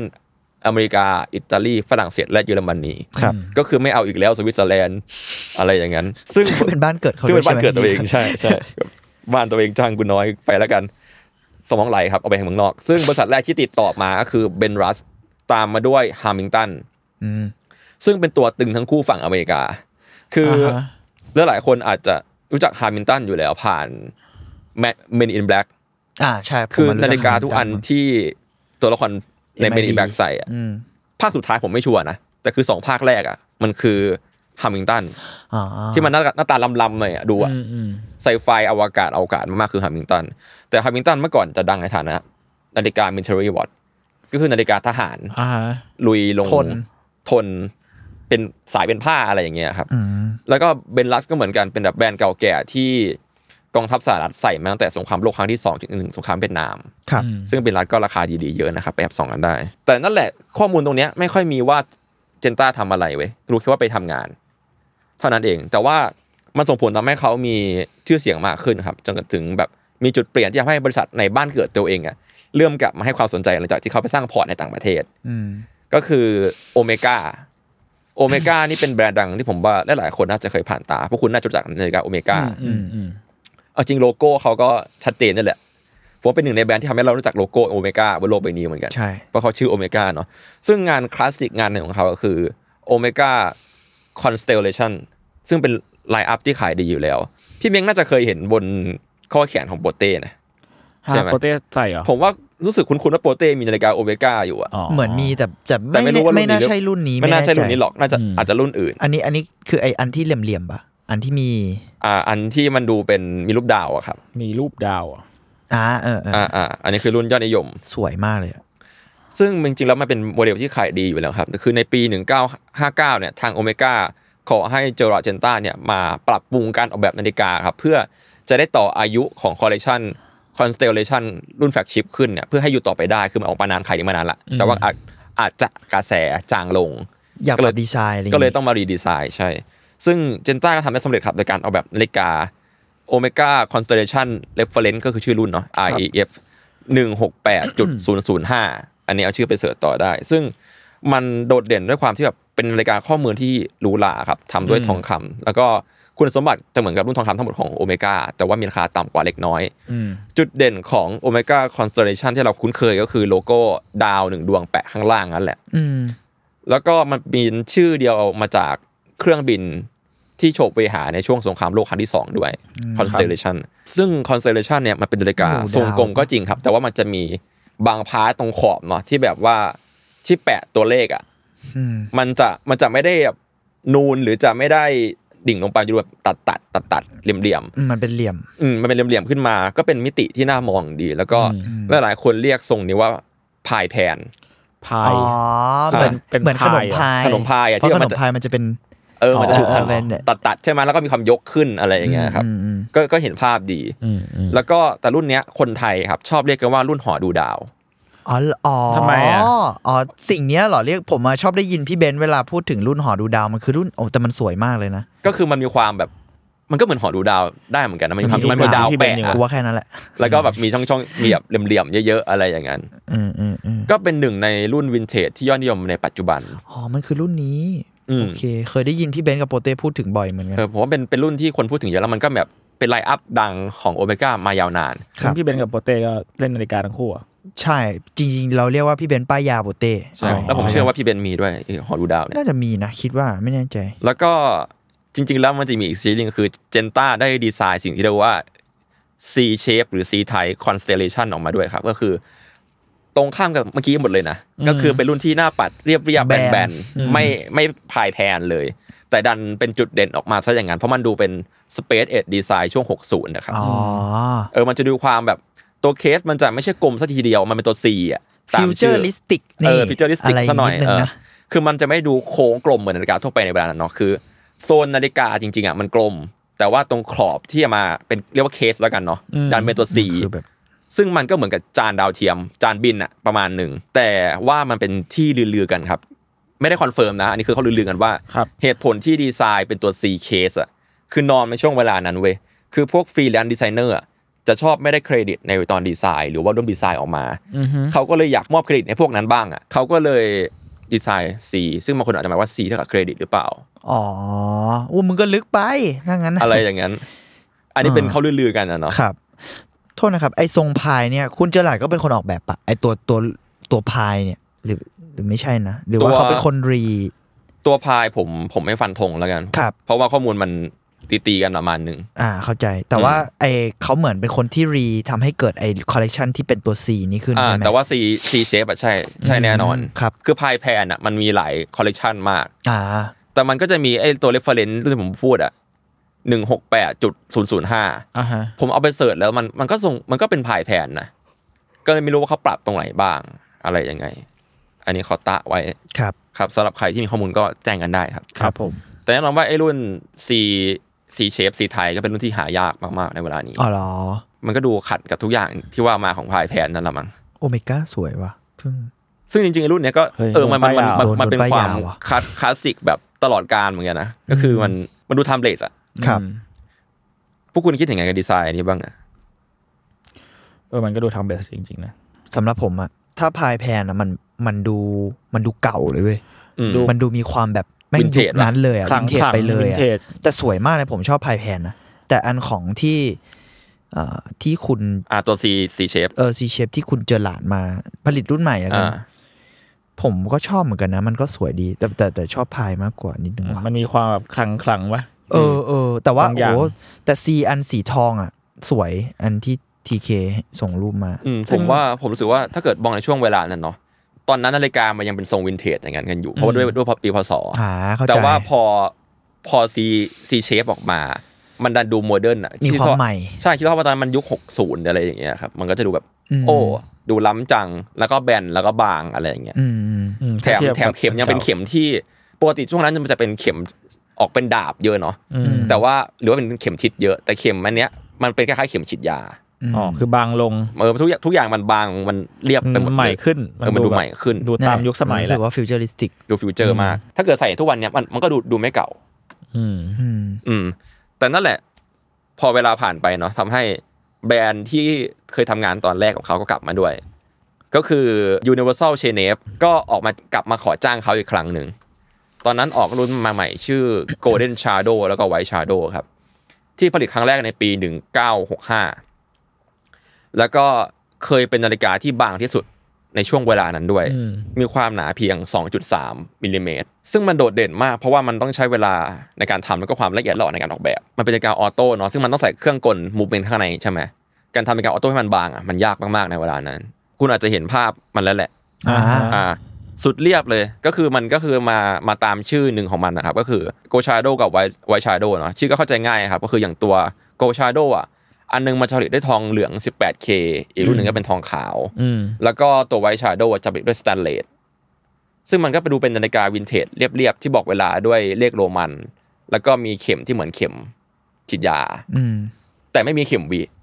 อืม ก็จะดูเรียบหรูไม่ลำคาญตา แล้วก็บางใส่สบาย ประมาณนั้น ซึ่งตัวนี้ก็กลับมาฮิตกันในช่วงเวลาหลังพอคนมารู้ชื่อเสียงเขาอะไรอย่างนี้เนาะ อืม สวยนะ เอาจริงผมว่าไวชาโดแม่งเท่อะหรือกูชอบอะไรที่เป็นเมทัลลิกด้วยว่ะมันแบบส่วนตัวมึงแบบว่า รู้สึกว่ามันเป็นแบบ อื เมทัลลิก เอ อ่ออน ผม หน้า ชอบเมทัลลิก หน้าปัดขาว เออ สวยอ่ะ มันมีเลเยอร์ของการแบบมันคือสายสอดกลางปะ ใช่ใช่ ไอ้ มัน ไอ้หนังนี่ใช่ไหม เออหนังมันเหมือน อ่า แบบสอดกลางระหว่างฐานกับ อ่า ตัวหน้าปัด อ่อ่าอ่าเออ เออจริง ว่ะ ๆดีไซน์มันเหมือนจะเรียบแต่ก็ไม่เรียบขนาดนั้นมันแต่มันจะมีสักหยักเล็ก ๆ ที่แบบใส่ออกมาแล้วมันสวย ผมว่าพวกนาฬิกาพวกเนี้ย พอมันยิ่งต้องทอนให้แบบดีไซน์เรียบอะ อืม มันต้องมันต้องแข่งกันแบบ มันเหมือนเวลาเราไปดูแบบเสื้อเชิ้ตอะ อืม อ่า มันก็เชิ้ตอะแต่ว่าพอไปดูดีๆโอ้โห ดีเทลบางอย่าง ดีเทล นี่ย บางอย่างนิดนิดๆหน่อยหน่อยๆอะไอ้พวกนั้นอะเออแบบผมรู้สึกว่ามันมันน่าทึ่งนะเพิ่งกูเพิ่งมาอภิชิเออะไรแบบนี้หลังๆเนี่ย น่าจะ ใช่ แก่ขึ้น หรือแบบการ สนใจ การ กับสิ่ ส ง อ เล็กดข น้ อง อย สายที่มัน เออมันแบบ ชิดมากๆเนี่ยมันทำให้นาฬิกาตรงกลางมันเด่นขึ้นห อะไร รืออะไรอย่าง ย่างนั้นเงี้ยเมื่อก่อนเราแบบเร็วๆไงฉับฉวย เออแบบ สวยๆ ฟูฟ้าฟูฟ้าอะไรเงี้ยอันนี้มันแบบอ๋ออันนี้มันนิดนึงตรงเนี้ยเนี่ยแค่ขอบฐานมันที่เป็นเมทัลลิกมันก็แบบ เอ เอ อ อสวยดีว่ะ ใช่พวกนี้ต้องแบบ แกะ ค่อย เออผมแก่ขึ้นว่ะ ๆค่อยๆแบบมานั่งจ้องแล้วจะรู้สึกว่าเออมันสวยจริงๆนะ ใช่ใช่ใช่ แล้วก็โอเค เรากลับมาถึงตัวที่ทำให้เขาโด่งดังไปทั่วโลกแล้วก็โด่งดังในข้อมือของคนร่ำรวยทั่วโลกด้วย ชอบคำว่าข้อมือของคนร่ำรวยทั่วโลกข้อ ผม มือ ผม มัน ผมเชื่อว่าเอ่อแถวบ้านเรามีเยอะแล้วกัน เอ้ย ก็คือตัวดังที่สุดแล้วก็ราคาสุดจัดตัวหนึ่งของเขาครับ ก็คือ Royal Oak รู้จักไหม โรโยโอไม่รู้จักเหปาร เต้เห อ รอไม่ใช่ ของ AP ครับ AP คือ Audemars Piguet ผมไม่รู้จัก แต่คุณถ้าเสิร์ชภาพอะคุณอาจจะรู้จัก แต่มันสวยมากเลยว่ะ โอ้เออวะโห เออ สวยจัด มัน เลย คือตัวที่ถ้าคือเลื่อนๆไปมันคือตัวที่มันดูเป็นต่อจากสโนว์เกิลดำน้ำอะคือเรื่องราวมันคืออย่างนี้ครับ บ่ายวันหนึ่งในปี 1970 ผู้จัดการของออเดอร์มาปิเก้หรือ AP เนี่ยจอร์ดโกเล่เนี่ยโทรไปบีบโหดใส่เจนต้าว่า ผมอยากได้นาฬิกาเหล็กสปอร์ต ที่เหมือนไม่เคยมีมาก่อน อยากได้อะไรสักอย่างใหม่ ๆ แล้วก็กันน้ำด้วยนะ อืม แล้วก็อ้อผมต้องการดีไซน์ตัวเนี้ยภายในเช้าวันพรุ่งนี้ อืม ก็คือป็น บีบเหี้ย บีบเพีย สุดยอดว่ะ คำนี้เลย เป็นบีเพียสุดคลาสสิกที่มีมาทุกยุคทุกสมัยฮะแน่นอนว่าคุณเจนต้าก็ทำงานโต้รุ่ง แล้วก็ไม่รู้ว่าไอเดียไปถึงไหนต่อไหนแล้ว แล้วก็ออกมาเป็นรุ่นนี้ก็คือ Royal Oak อืม ซึ่งได้รับแรงบันดาลใจมาจากหมวกกันน็อกดำหนามโบราณทองเหลือง อืมอืม อืม พร้อมกับมีดีไซน์ที่อิงกับตรงนั้นก็คือมีน็อต8ตัว เสียบอยู่ อ๋อ อ่า ซึ่งก่อ เชี่ยสุดยอด ก่อให้เกิดเคสทรงแปดเหลี่ยมครับ ซึ่งมันก็ไม่เหลี่ยมสักทีมันจะมีความมนๆอยู่อะนะ อืม ซึ่งข้างในหน้าปัดกลมนั่นนะครับ ก็จะมีเท็กเจอร์คล้ายๆตารางสี่เหลี่ยมนูนๆเล็กๆจำนวนมาก คือถ้าเกิดอันนั้นถ้าเกิดซูมเข้าไปดีๆนะ มันจะมีเป็นระหว่างสี่เหลี่ยมนูนๆช่องว่างนะครับ จะมีจุดจุดจุดจุดจุดจุดๆๆๆๆอยู่ อืม แล้วก็เรียงเคิร์ฟไปเป็นวงกลมกระจายจากตรงกลาง เอ่อลายนี้เรียกว่าเพทิสพาสรีอันนี้ก็สำเนียงผิดขออภัยเอ่อแล้วก็อีหมวกดำน้ำเนี่ยครับมันอินสปายออกมาจากสิ่งที่เขาเคยเห็นนะตอนเด็กๆครับ ก็คือเขาเคยเห็นคนใช้อีหมวกเนี่ยดำน้ำที่เลกเจนีวาในตอนที่เขาเด็ก อืม ๆ ซึ่งพอคิดไปคิดมามันตรงกับบรีฟที่บอกว่าต้องการนาฬิกากันน้ำเหมือนกันนะ อ๋อ เออมันก็ตอบรับกันดี เลยเป็นแบบชุดชุดของนักดำน้ำไลย ใช่ เป็นหมวกคนดำน้ำแล้วก็สิ่งนี้ก็ได้พัฒนาแล้วก็ออกมาวางขายในปี 1972 ครับ แล้วก็ตัวแบบแทบไม่มีการเปลี่ยนแปลงอะไรเลย แทบจะรับเดียวผ่าน แล้วก็รุ่นนี้ก็คือเป็นรุ่นที่ผลิตสืบต่อกันมากว่า 40 ปีและได้ชื่อว่าเป็นนาฬิกาหรูแนวสปอร์ตเหล็กตัวท็อปตัวหนึ่งในโลก อ่า แต่ก็ดูคุ้นคุ้นๆตาอยู่นะ ตัวนี้ คุณจะเห็นในข้อมือของนักการเมืองหลายๆท่าน อ่า อ่า ตามนั้นละกัน หรือข้อมือที่มีหลายๆนาฬิกาโอเค เฮ้ย ผมว่าคนนั้นก็มี เฮ้ย ไม่รู้ไม่รู้ ไม่รู้ไม่รู้ ไม่ ไม่ รู้ รู้ ไม่รู้ ไม่รู้ โอเค แต่จริง ๆ แล้วมันดูยิ่งใหญ่อีกอย่างหนึ่งก็คือ มันเป็นสิ่งที่พลิกสถานการณ์ของบริษัทด้วยครับ อืม ส่วนนิดนึงคือตอนนั้นนะฮะมันมีสิ่งที่เรียกว่าคอร์สคริสิสอยู่ ครับ ก็ ก็คือนาฬิกาคอร์สรู้จักไหมนาฬิกาคอร์ส มันก็คือ คืออะไร ใช้ฐานนะ นาฬิกาใช้ถ่านถ่าน อ๋อ คอร์สอะถ่านกลมๆอะ อ๋อนี่คือเขาเรียกว่าคอร์ดอ่ะ ใช่มั มัน น เป็น คือ สิ่ง แร่อะไรสักไม่แน่ใจ เออซึ่งมันเป็นสิ่งที่เรียกว่าล้มกระดานวงการนาฬิกาเลยนะคือตอนนั้นน่ะนาฬิการะบบคอร์สหรือระบบถ่านกลมๆมันมาจากประเทศญี่ปุ่นครับ อืม ที่มีขนาดบาง น้ำหนักเบา เที่ยงตรงราคาถูกง่ายต่อการรักษา อ่าฮะ ก็คือเป็นฝีมือจากไซโก้อะแหละ ตอนนั้นน่าจะเป็นรุ่นคอร์ดแอสตรันสามห้า SQ อันนี้ก็เป็นเรียกว่าเป็นนาฬิกาคอร์ดเรือนแรกของโลก ที่เหมือนสร้างแสงสว่างให้ญี่ปุ่นเลยเพราะตอนนั้นญี่ปุ่นน่ะก็ยังเรียกว่าไงดีวะยังยังสู้ทางสวิตไม่ได้เรื่องการออกแบบนาฬิกาเนาะ อืม แล้วอยู่ดีๆเปิดตัวนาฬิกาคอร์ดมา มันเลยมีสิ่งที่เรียกว่าคอร์ดคลายสิทธิ์คือทำให้ทางสวิตอะแทบจะหากินกันไม่ได้เลยเว้ยเวลานั้น อืมเมื่อ ก็ กี้ คื มัน อ ช่วงไหนนะโทษทีขอขออีกรอบหนึง ประมาณประมาณช่วง 70ครับประมาณช่วง อ่าโอ 70 เคโอเคกำลัง เออ เป่ากำลังนึกถึงแบบปีมันโอค ประมาณ 70 นั่นแหละ แล้วก็คือทำให้ประเทศอย่างสวิตเซอร์แลนด์ผู้นำในการเรื่องไขลานออโตเมติกพวกนี้เนาะได้รับผลกระทบอย่างมาก เพราะว่าการผลิตนาฬิกาไขลานหรือออโตเมติกพวกเนี้ยครับมันมีความซับซ้อนสูง อืมอืม มีต้นทุนสูงกว่า แล้วก็ทำให้ความนิยมลดน้อยลงไป อ๋อมันเป็นกลไกเลยปะ ใช่คือมันมันเป็นงานคราฟแมนชิพประมาณหนึ่งเว้ยมันต้องสร้างเครื่องจักรข้างในอ่ะ ใช่ หลักการที่มันเรียกว่าออโตเมติกหรือไขออโตเมติกของมันอ่ะมันออโต้เพราะว่ามันเหมือนมึงไขลานตลอดเวลา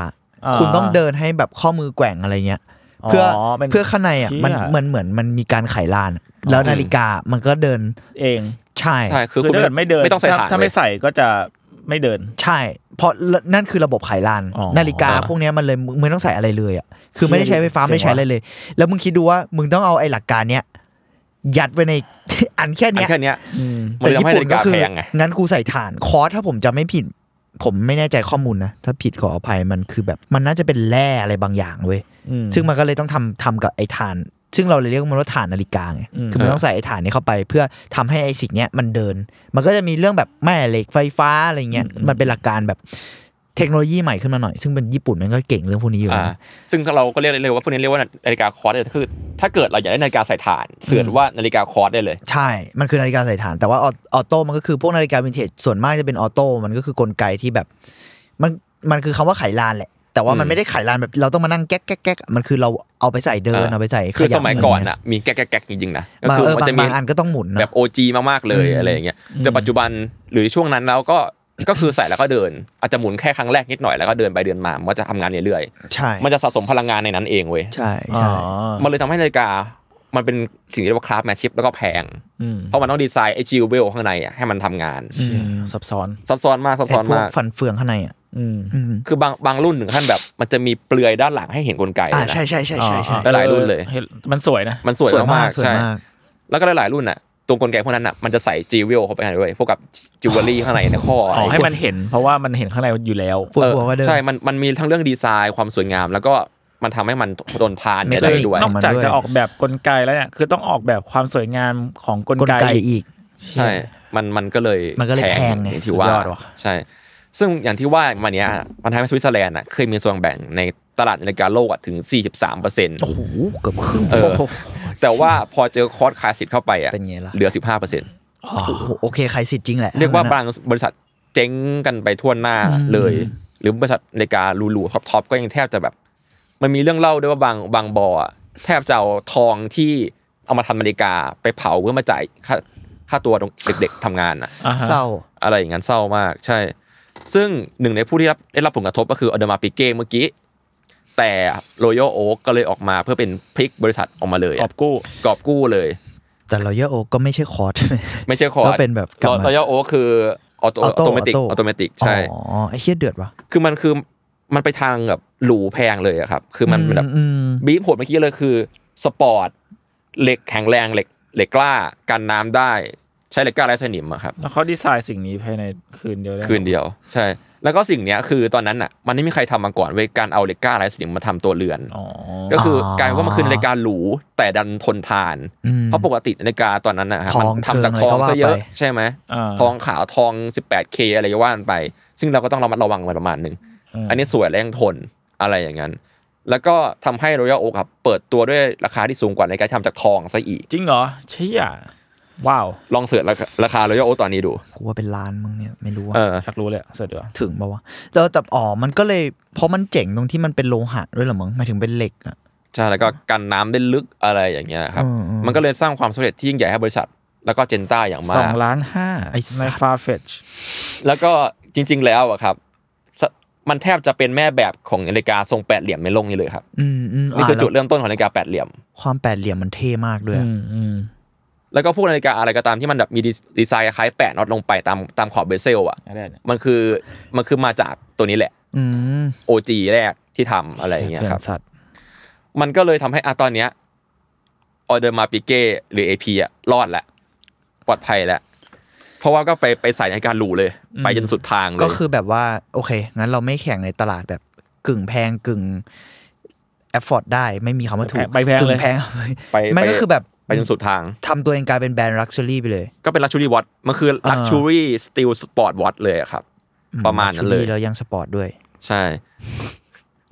เวรกรรม โอเคจริงๆแล้วช่วงที่ผ่านมาครับ เมื่อปีที่แล้วว่ามีข่าวว่า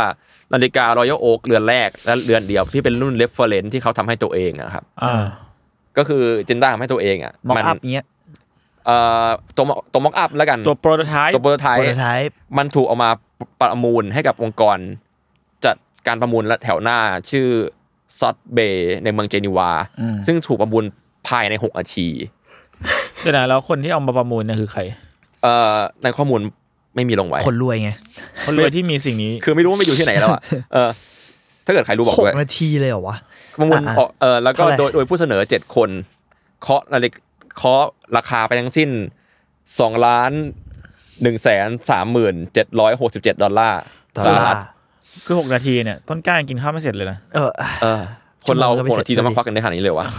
นั่นแหละ ซึ่งกำไรจากการประมูลนาฬิกาพิเศษเรือนเนี่ยครั ครับ บ ถูกนำไปบริจาคให้สมาคมเจอราเจนต้าคอริเทตแอสโซเชชันเพื่อเป็นเงินรางวัลให้แก่ผู้ชนะเจอราเจนต้าไพรส์ฟอร์อย่างทาเลน อ๋ออ อ คือเป็นแบบรางวัลของแบบนาฬิกาของของคนรุ่นใหม่อะไรเงี้ย อ่าก็น่าจะเป็นรางวัลทาเลนต์ของไอองค์กรของเจอราเจนต้านั่นแหละ โดยการเอานาฬิกาเรฟเฟรน เป็นเป็นเงินทุนเพื่อมอบให้ เป็นเงินรางวัลให้กับ นัออเด็กๆแรุ่นใหม่ ใช่ โอ้ก็ดีนะ ซึ่งนักออกแบบคนนั้นก็น่าจะได้ ก็เยอะอยู่ เต็มข้ออยู่ แต่ข้อ เต็มข้อมือเลยก็คือ เต็มข้อมือ ซึ่งจริงๆไอตัวเนี้ย ไม่รู้ ดีไซน์มันแตกต่างจากเรือนอื่นบนโลกด้วยไง อืม เพราะว่าตรงขอบที่เป็นขอบไอ้น็อตแปดเหลี่ยมมันนะครับ มันเป็นขอบทอง 18K ด้วยอะไรประมาณนั้น ก็คือมีเพียงหนึ่งเดียวเลย เชี่ย ประมาณนั้น กี่บาทวะเนี่ย ก็ เท่าไหร่ จบไปที่สองล้านดอลลาร์ ดอลลาร์ เออ คูณสี่ปะหรือคูณ ตอนนี้ สาม คุณ วะ เนี่ยสามหกอ่ะประมาณเจ็ดสิบหกสิบเจ็ดสิบ วง เฮ้ย วงการนี้มันมันมันเถื่อนมากเลยอะโอเค กลับมาพูดถึงตัวที่พีคที่สุดอีกตัวหนึ่งของเขาแล้วกันครับ เรียกว่าเป็นคู่แข่งในเชิง Luxury Sport Watch นาฬิกาเหล็กๆหรูๆแข็งแรงทนทานที่ว่าไป เล็กๆหรูๆโอเค เออที่ Royal Oak ของ AP ยึดครองมาเยอะเนิ่นนานแล้วก็เรียกว่าเรียกว่าเอาตัวรอดจากคอร์สคลายสิทธิ์ได้ ครับ ก็ดันเกิดจากเนื้อมือของเขาเอง ก็คือเขาสร้างคู่แข่งมาแข่งกับของตัวเอง จริงไหมเนี่ย รับแบรนด์คู่แข่ง รับแบรนด์คู่แข่งครับ ก็คือมันคือแบรนด์ที่เราคุ้นเคยกันนั่นแหละครับก็คือปาเต้ฟิลิป สวยมาก อ่า สวยมาก ก็คือรุ่นที่ชื่อว่าน a ติลุส อันนี้คือแบรนด์ของเขาเหรอ ไม่ใช่หมายถึงเขาไปออกแบบให้ปาเต้ปาเต้มีมานานแล้ว คือเขาออกแบบให้แบรนด์หนึ่งแล้วเขาก็เอาแบบให้ เขาเป็น แข่งคู่ freelance แข่ง อะ อีกหนึ่ง เอาเป็นฟรีแลนซ์เขาเป็นฟรีแลนซ์ เขาเป็น เนอร์ อ่า เออ อ่า หรือ ประมาณนั้หนรือทำประจำแล้วออกไปวะไม่รู้เลยอะแต่ว่าดูเหมือนฟรีแลนซ์นะเพราะ freelance แต่ละ freelance แบรนด์ที่มึงออกแบบอะแม่งแข่งกันเองหมดเลย แข่ง เว้ เอย งหมดเลย จริง ใช่ แล้วแบรนด์แบบยักษ์ใหญ่หมดเลยอะเหมือนมึงออกแบบรถให้แบบลาโบกินี่แล้วก็ไปออกแบบให้พอชเปรียบเทียบได้ไหม อ่ะ ไม่แน่ เหมือน ใจ เหมือนเหมือนไปออกแบบให้ BM แล้วไปออกแบบให้เบนซ์อะ เออ อ่ะ อ่ะ อั อั น น นี้ นี้ น่าจะเห็น อันนี้ ภาพ ชัด อะ กว่า อะไรอย่างนั้น เฮียเดอะศาสตร์ คือตอนนั้นนะฮะเรื่องราวมันอยู่ที่ว่าตอนนั้นอะรอยัล ส่ โอ๊ วน ก มาก อะมันเอาตัวรอดจากคอร์ดคลาสสิกได้แล้วเนาะซึ่งปาปาเต็กตอนนั้นอะก็ต้องเอาตัวรอดให้ได้เหมือนกันไม่งั้นจะชิบหายกันหมด เขา เว้ ก็เป็ ย นคอคาซีเหมือนกัน ใช่ตอนนั้นมันคอร์ดคลาสสิกเหมือนกัน เป็นโหเป็นควายสิทธิ์ที่ คือตอนนั้นเทืทุกอนวง ทุก การ แบรนด์ นะ ในสวีดันต้องหาทางเอาตัวรอด อืม แล้วก็ตอนนั้นในปี 1976 ครับ ผลงานที่ทรงอิทธิพลอย่างที่ว่านี่ก็เกิดขึ้นมาในชั่ววูบเหมือนเดิมเลย บีพีอีกแล้วเหรอ อันนี้ไม่ใช่บีพีด้วย อันนี้คือเรื่องราวมันเกิดขึ้นในงานชื่อ b a s e l Fair หรือ b a s e l World ในปัจจุบันครับ ซึ่งเป็นงานแสดงนาฬิกาและเครื่องประดับที่ใหญ่ที่สุดในโลกจัดในสวิตนี่แหละ อยู่ที่เมืองเบเซล ซึ่งจะจัดประมาณปลายเดือนเมษาของทุกปี อ่าฮะ คือตอนนั้นนะฮะ เจนต้านั่งอยู่ในห้องอาหารอยู่ อืม ซึ่งบางแหล่งข้อมูลบอกเขาว่าเขาเจอกับกลุ่มคนของปาเต็กอะอยู่ในร้านนั้นด้วย อืม ซึ่งก็นั่งเขาก็นั่งนั่งถกปัญหาอยู่ปาเต็กคือก็นั่งถกกันเองปัญหาชีวิตอยู่ อืม แล้วเขาก็นั่งนั่งกินกินๆอยู่แล้วก็ปิ๊งไอเดียขึ้นมา แล้วก็พูดกับพนักงานว่า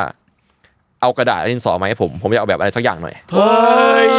ย โคตรเท่ เฮียโคตรเบียว โคตรเบียวโคตรเท่ ที่หงอ แล้วก็พนักงานก็คือยื่นเนปกินมาให้อ่ะกระดาษทิชชู่กับ อืม กับดินสอ อ่านี่มีรูปจำลอง มีรูปจำลองครับ ก็คือนั่นแหละเขาก็ดีไซน์ออกมาภายใน 5 นาทีเสร็จ แล้วแล้วก็เอาไปเอาไปขายปาเต็กเลยเวลานั้น ตรงนั้นเลยเหรอ เออแล้วก็ขายผ่าน แต่เขาเราว่าปาเต้ก็น่าจะรู้จักเขาเปล่าวะว่า น่า แบบ จะ คนนี้คือคุณ รู้ เจ อ อยู่ แล้ ราว ดอะไรเงี้ย เขาดังมาก ๆ อยู่แล้วเขาทำให้ AP รอดมาได้อะคือก็คือจังหวะนั้นคือ เป็นการทำงานที่เร็วและขายผ่านเร็วที่สุดเหมือนกัน โอ้โห ซึ่งเอาจริงมันมันมันสวยมากตัวเนี้ยผมชอบมากนอติลุสเนี่ย สวยจริง เราส่วนตัวแล้วกันเราชอบตัวนี้มากกว่ามากกว่าไออันที่แล้วใช่ไหม ตัวรอจยัริงลเหร โอ๊ อ ใช่ไหม เออผมชอบอันนี้มากกว่า Royal Oak อะ เอออันนี้เป็น direct compet แต่เอาจริงนะมันมีความแบบการใช้เหลี่ยมนี่แม่งมีความคล้ายกันเหมือนกันนะ คล้ายกัน แต่มันผมว่ามันมีความแบบ นิดนึง ฟิว อะ เจอริสติกกว่า เอ นั้น อเออแต่มันฟิวเจอริสติกกว่าในในความเห็นเรา คือเรียกว่ามันเป็น สวยจัง เลกา full steel เหมือนกันเนาะถ้าเกิดอธิบายผู้ฟังเนาะแล้วก็หน้าปัดครับมันมีการทำออกมาจากทองแล้วก็มีเส้นสีน้ำเงินอมดำเป็นขีดๆ เออภายในมันคือ ลาย อะไรวะ ลายนวลพาดขวางครับ เหมือนแบบลอนคลื่นในทะเลอย่างเงี้ยให้ อ๋อ รู้สึกถึงความสปอร์ตหรูหราเป็นน้ำเงินอมดำเนาะแล้วก็มันก็ยังดูดำน้ำลึกได้เหมือนกัน เพราะว่าไอ้ดีไซน์เนี้ยมันจะไม่แปดเหลี่ยมเท่ากับตัวรอยัลโอครับ มันจะดูกลมกว่า มีความม อื น มแล้วมัน เออ ไม่ มน มี กว่า ไม่มีน็อตแล้วปะ เออไม่มีน็อต อ๋อ แล้วมันคือมันดูเป็นย่านหักย่านห่างๆกันเลยอ่ะซึ่งจริงๆแล้วมันที่มันดูโค้งดูสมมติกว่า เพราะว่ามันมันดีไซน์มาจากหน้าต่างของเรือครับ มันเลยชื่อนอติ เลยชื่อว่านอติลุส อ่าอ่าอ่า นั่นเหมือนตอนนั้นแบบชื่อก็มาจากชื่อของกัปตันเรือสักอย่างด้วยมั้งที่มาจากนิยาย ประมาณ น่าจะ นั้น เป็น มันเป็นชื่อ ถ้าผมจำไม่ผิดมันเป็นชื่อเรือของกัปตันนีโม่เปล่าวะ เออใช่ใช่นิโมนิโมเออผมกำลังคิดอ ไม่ ยู่ แน่ใจไม่แน่ใจนะ เป็นกัปตันนีโมในหมือน ใต้ทะเลสองหมื่ เหมือน นโยชน์ เออเหมือนหนังสือเรื่องใต้ทะเลสองหมื่นโยชน์ ใช่ใช่ผมเคยฟังเรื่องนี้มาอยู่ว่ามันมาจากอันนี้แหละชื่อนอติลุสโอเค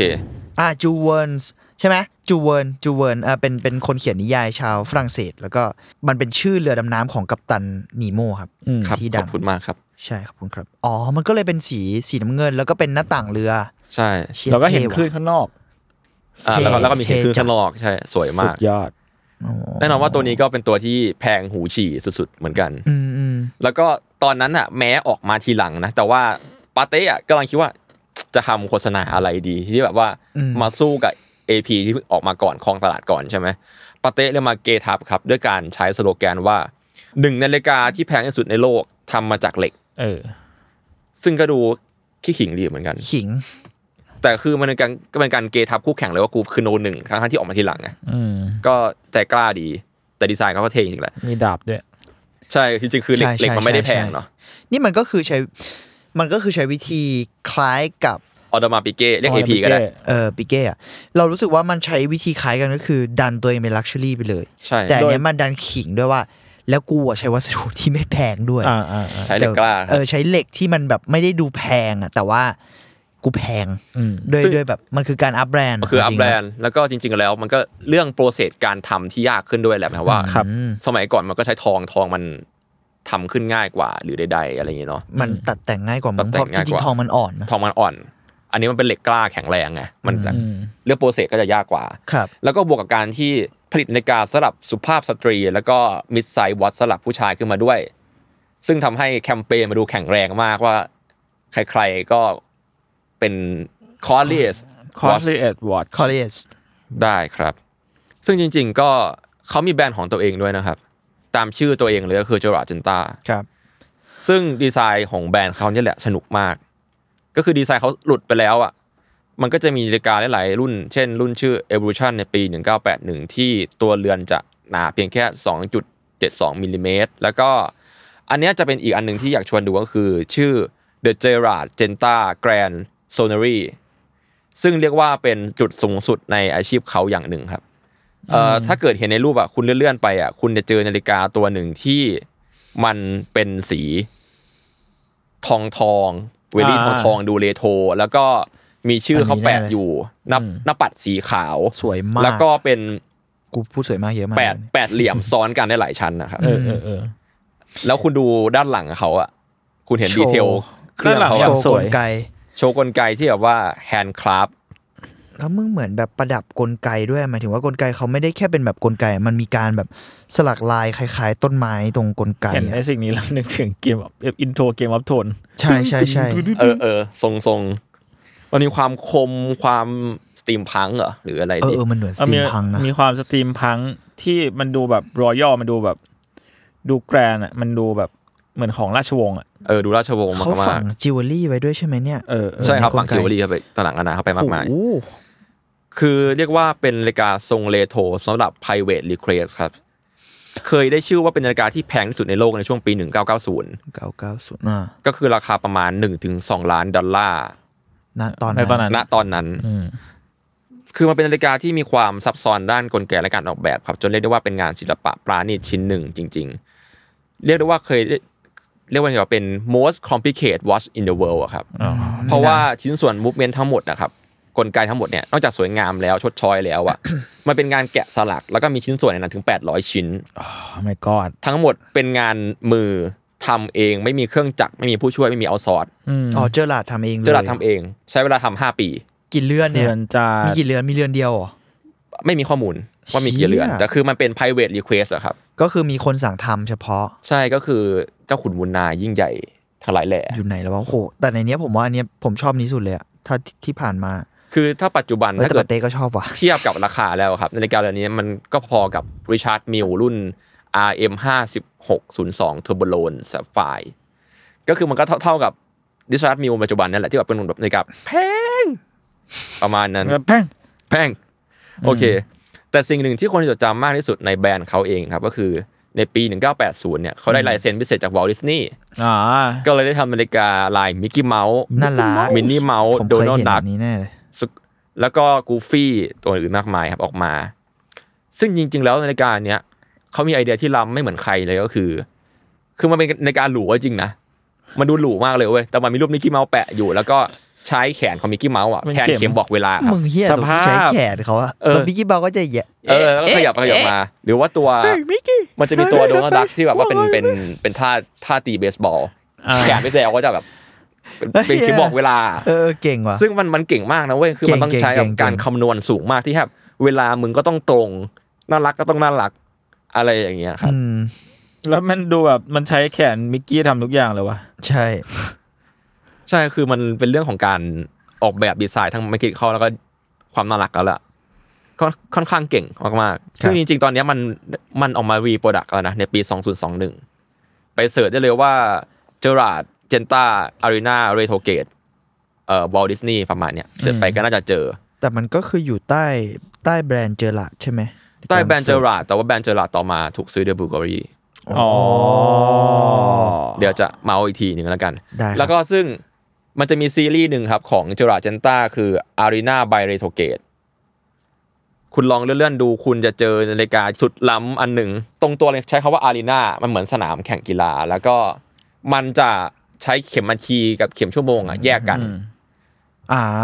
อ่า อ๋อเห็นละ ช่องที่บอกวันน่ะจะอยู่ตรงกลางบน อ่า แต่อันนี้มันดูแบบสปอร์ตสุด มันดูเวลี่สปอร์ตแล้วก็ เออสปอร์ตแล้วก็ล้ มันมันมันล้ำมากแม้ว่ามันดีไซน์มานานทุกวันนี้ก็ยังดูล้ำอยู่ ำ คื ใช่ อ ใช่ ปกติเข็มนาฬิกาครับมันมันจะหมุนเป็นวงกลมเนาะ ครับ แต่ไอเนี้ยมันทำงานแค่บอกจากซ้ายไปขวาครึ่งวงกลมเท่านั้น ๆอืม อ่า ไม่เชิงคือมันมันคือเท่าเหมือนหน้าปัดรถอ่ะ เออมันมันเออใช่ใช่ใช่อธิบายว่า เหมือนหน้า เป็น ปัด เป็นหน้าปัดรถ รถเลยอะ แต่ใช่เลย เอออ ม ก็คือมันทำงานแบบหน้าปัดรถนั่นแหละ แค่บอกเวลา สวยมาก ก็คือมันต้องดีไซน์กลไกเฉพาะของตัวเองขึ้นมา ใช่ ประมาณหนึ่งเพื่อดีไซน์นี้เท่านั้นอะไรอย่างเงี้ยครับ อืม ประมาณ โทษ นั้น ไอ้เฮียดูเวลายากสัสๆผมบอกเลยงงมาก แต่สวย เอ้ยจริงๆมันอาจจะมองเอาไว้ได้เลยนะ ถ้าคนที่ใช้กลไก ใช้ใช้จน มั คล่องอ่ะมันอาจจะแบบ แต่ ด้านบนดูนาดูนาทีได้เลยข้างล่างดูวิได้เลยอะไรอ ดี ย่าง ไม่เป็ เงี้ย นสามสิบหกสิบข้างล่างเป็นอะไรก็ไม่รู้เนี่ย ข้างข้างล่างน่าจะเป็นชั่วโมงครับ เออ ครับ คือมันมีหลายดีไซน์อะแหละแล้วก็ดีไซน์นี้ก็มีเวอร์ชันของมิกกี้เมาส์ด้วยจะ อ่า ส่องกันได้ คือมันเรียกว่าเป็นเอกลักษณ์ของเขาอันหนึ่ง ครับ จนเขาเรียกกันว่าเป็นรายการแนวอารีนาไปแล้ว อืม ก็คือถ้าเกิดเสิร์ชว่า Arena Watch เพื่อ ก็ เป็น จะขึ้นงานของเจอร์ ทรงๆนี้ เจนต้าเยอะมาก อ๋อ ประมาณนั้น นอกนั้นเขาก็มีผลงานในหลากหลายแบรนด์ดังเนาะเช่น Rolex King Midas Rolex King Midas อะครับมันมันก็คือทองสมชื่อเลยครับ เพราะมันเป็นทอง 18K หนักมากหนักระหว่างแบบ 150ถึง200 กรัม คือนาฬิกามันเป็นนาฬิกาสี่เหลี่ยมนั่นแหละครับ แต่ว่าทางด้านซ้ายอะจะมีเหลี่ยมเพิ่มออกมาอีกเหลี่ยมหนึ่งกลายเป็นนาฬิกาห้าเหลี่ยม ซึ่ง โอ้โห เวลี่ทองแล้วก็ เอวิส มีความเอ็กโทเวิร์ดเบาๆใช่แล้วก็เอ็กโทวิสเอ้ยไม่ใช่เอลวิสเพดลี่สวมใส่เรือนนี้ครับ ทำไมไปทำไมมึงรวมเป็น e x t o w i t ได้วะ นั่นน่ะสิ เหี้ยสวย a r t o w i t e x t o w i t ไม่ใช่เอลวิสใส่ โอเค ตามนั้นแหละก็คือเป็นเรือไอคอนิกของเอลวิสเพดลี่ เชียสดยอดว่ะ นอกนั้นก็มีอีกก็คือชื่อบา l การีบา l การีผมไม่ได้พูดติดอ่างแต่ว่ามัน มัน ย้ำชื่อ มันอ่า คือเขาได้รับแรงบันดาลใจมาจากเหรียญโบโรมันโบราณ ก็คือตรงขอบข้างนอกอ่ะจะเขาใช้คาว่าบา l การีประมาณนั้น อืม แล้วก็มีบา l กอรี่ออโต้ที่ตัวนี้ก็จะคงเอกลักษณ์ของเขาก็คือแปดเหลี่ยมเขาชอบแปดเหลี่ยมมาก แล้วก็บา l กอรี่ออโต้เนี่ยจะดูสปอร์ตกว่าดูแปดเหลี่ยม แต่ก็ยังดูล้ำอยู่อะไรอย่างเงี้ยค อื รับ มอืม บา l กอรี่ออโต้เจอราเจนตา โอ้เขาก็ดูใช้กลไก หมือน เฉพาะตัว Arena ของ ปะ เขาว่าที่แบบ เออ มันคือมันคืออันเมื่อกี้แหละ อัน แต่มัน อั เหมือน นอารีนามัเอนเหมือน อ ที่ใช้กับอารีนาแต่ แต่ ว่า เหมือนแบบ ข เป็น อบมันเหลี่ยมกว่า ขอบเป็นแบบแปดเหลี่ยมเหมือนอันแรกที่เขาทำอ่ะ เออไม่ไม่รู้แปดป่ะแต่เป็นเป็นขอบเหลี่ยมเขาดูชอบใช้ดีไซน์เหลี่ยมนะหมายถึงว่า อืม ไม่ได้เหลี่ยมเป๊ะๆด้วยแต่เป็นเหลี่ยมแบบหลายเหลี่ยม แล้วก็มีบางอันคือเอาเหลี่ยมมาผสมกับความมนๆอะไร อื เงี้ ม ย อืม ใช่ ดูดูเป็นดูเป็นเอกลักษณ์เขาเหมือนกันนะคุณ ตัวออโต้เนี่ยก็คือ พอทำออกมาครับ มันก็กลายเป็นสิ่งที่ represent ของไอเดียของบา l กอรี่วอตในเวลาต่อมาเลย อืม แล้วก็บักเกอรี่ออโต้ก็เป็นรุ่นที่ขายดิบขายดีแล้วก็ถูกรีดีไซน์มาหลายแบบมากๆทั้งแบบมินิมอลแบบ อืม ฟิวเจอริสติกอะไรออกมาเพียบเลย แล้วก็นั่นแหละครับ คือช่วงแรกอะบักเกอรี่กังวลกับการออกแบบดีไซน์ล้ำแบบนี้เว้ย แต่สุดท้ายก็ยอมรับมันแล้วก็สุดท้ายก็ซื้อซะเลย ก็คือซื้อแบรนด์จราเจนต้าเลย อืม นั่นเอง แล้วก็ต่อมาก็คือพูดง่ายๆคือถ้าเกิดไปหาแบรนด์จราเจนต้าในปัจจุบันเนี่ยก็คืออยู่อันเดอร์บักเก อั อน เดอร์ รี่ เบอร์เกอรี่ ใช่ แต่จริงๆ เขาก็ทำนาฬิกาแมสแมสราคาประหยัดด้วยนะครับ ก็คืออย่างบริษัทนาฬิกาชื่อทามเมกอันนี้น่าจะคุ้นๆกัน ไม่แน่ใจต้องลองต้องลองเห็นภาพ ไม่คุ้นเลยว่ะผมไม่รู้ คัม เรื่อง เมกอะฮะ ทามเมก T I M E X คือนาฬิกานี้ถ้าเกิดไปเสิร์ชในช้อปปีก็ราคาพันเยนนิดนะครับ ก็เป็นนาฬิกาที่ไม่แพง นั่นเองนาฬิกาง่ายๆ สบายๆ ซึ่งเขาเคยสร้างประวัติศาสตร์ของการผลิตนาฬิกาที่เขาออกแบบขายได้นะสามสามสิบล้านชิ้น อืม ก็คือแปลว่าเขาไม่ได้ออกแบบแค่นาฬิกาแพงๆหรอกนาฬิกาแมสแมสทั่วไป ที่ใครๆก็ใส่กันก็ก็ก็ทำแต่ก็ไม่ได้มีข้อมูลว่าเขาทำอะไรบ้างในในไทม์อีกอาจจะทำเยอะมากอะไรอย่างเงี้ยนอกนั้นครับก็จะมีนาฬิกาชื่อดังอย่างคาเทียพัชชา อ่าคาเทีย เอ่อรุ่นรุ่นพัชชา แล้วก็มี IWC อินเกนัวเอ่อมี Golden e s c r i p ของบ a t e k Philip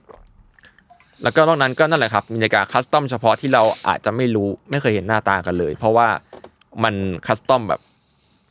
จ้างไป ห ทำ นึ่งเดียวเท่านั้น หนึ่งเดียวเท่านั้น เช่นลูกค้าคนสำคัญ เช่นควีนอลิซาเบธเป็นต้น อ๋อ ประมาณนั้น นอกจากนั้นก็จะมีแบรนด์ลูกของตัวเองครับ ชื่อเจอราร์ดชาร์ลส์ก็คือชื่อกลางของเขานั่นแหละ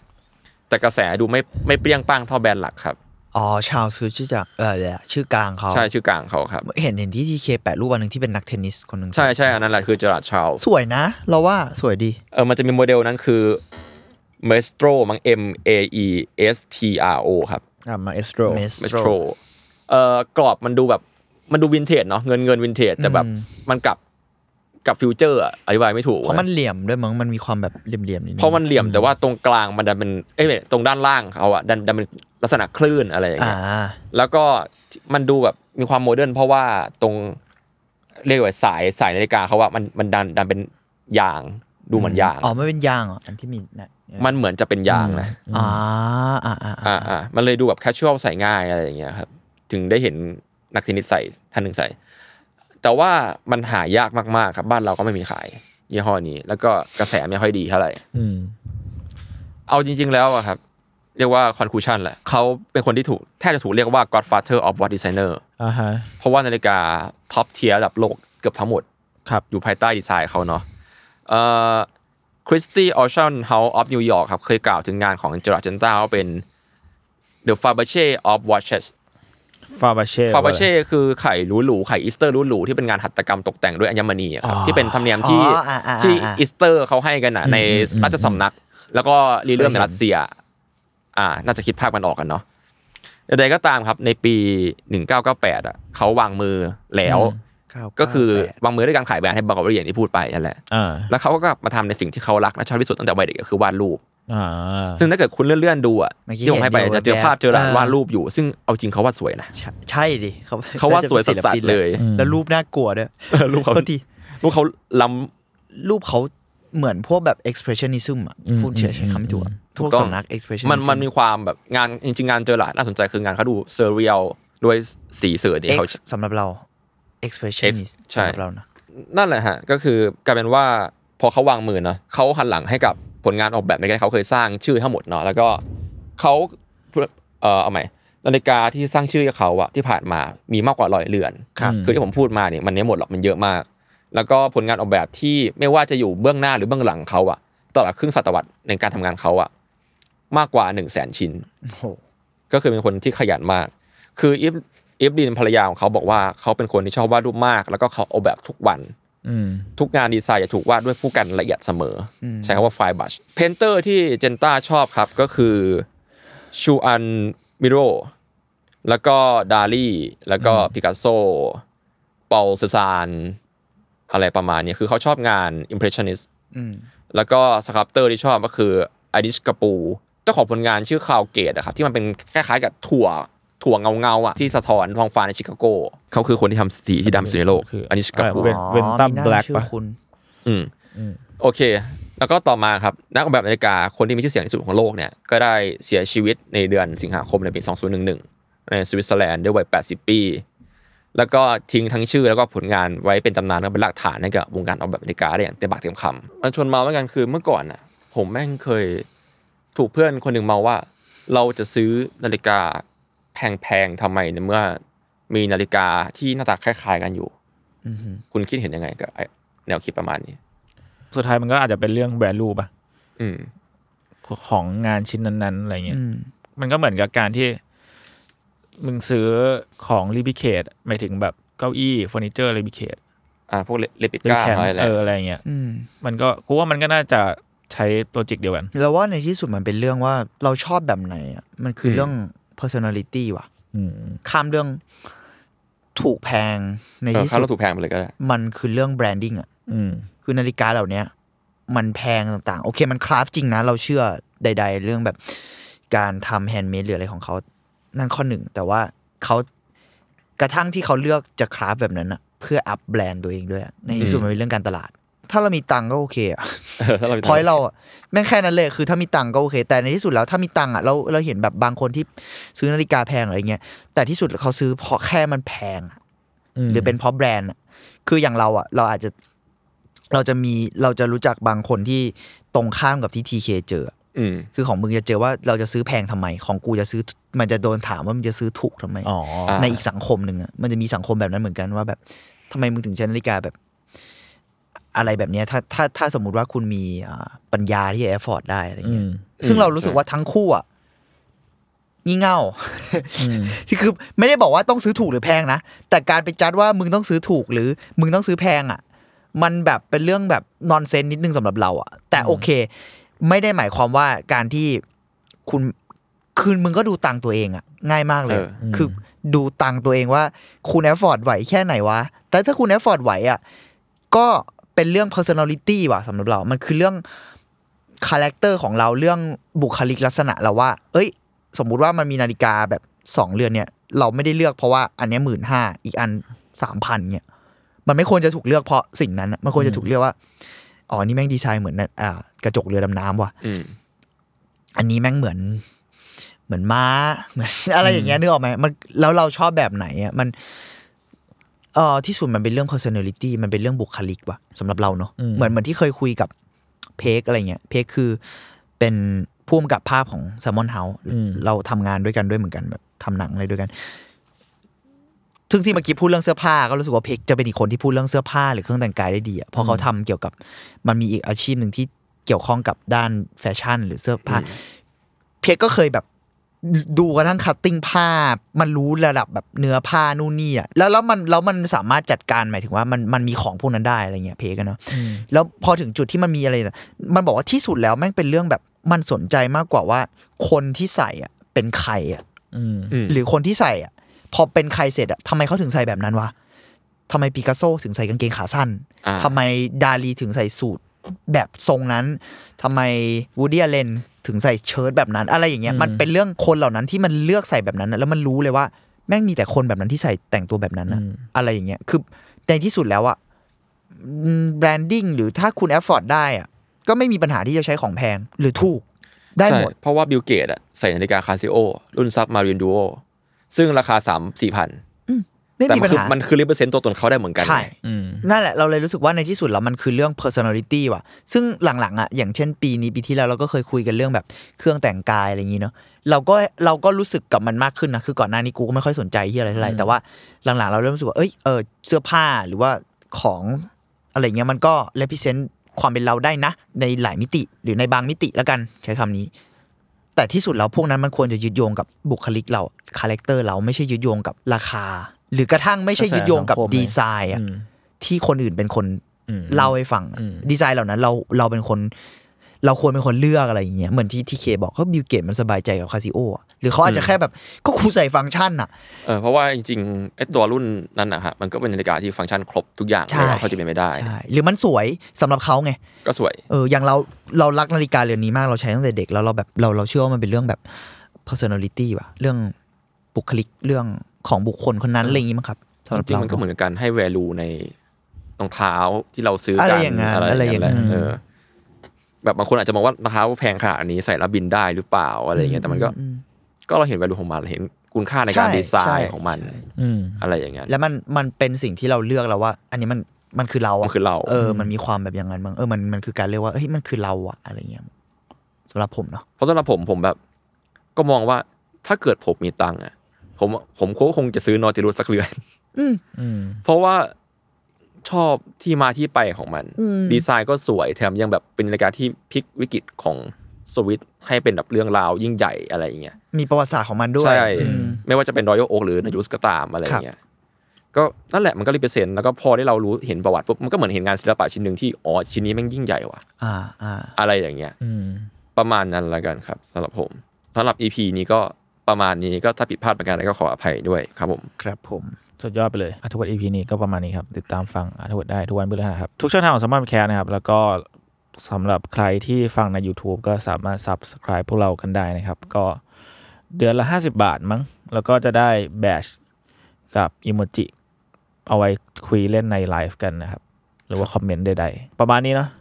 ครับ ก็สำหรับใคร ตามฟัง ที่อยากเข้ากลุ่มของเราก็มาเมาส์กันได้ใน เอาแย่ not in not e x but afterward ครับก็เป็น ครับใน กลุ่ม Facebook อยู่ใน Facebook มาหมอยกันได้เรื่องศิลปะทั่วไป ครับแล้วก็สำหรับใครมีข้อมูลเรื่องนาฬิกาเพิ่มก็มาเล่าให้ฟังได้ครับ ผมก็ ได้ครับแชร์ เพิ่ง แชร์กันได้ เพิ่งศึกษาครับแต่เทปนี้เรียกว่ามาแชร์แชร์กัน อ่ะครับก็นั่นแหละครับอัธวัตอีพีก็สำหรับวันนี้ก็ประมาณนี้ครับ วันนี้ก็ลาไปก่อนสวัสดีครับ สวัสดีครั ส บ วัสดีครับ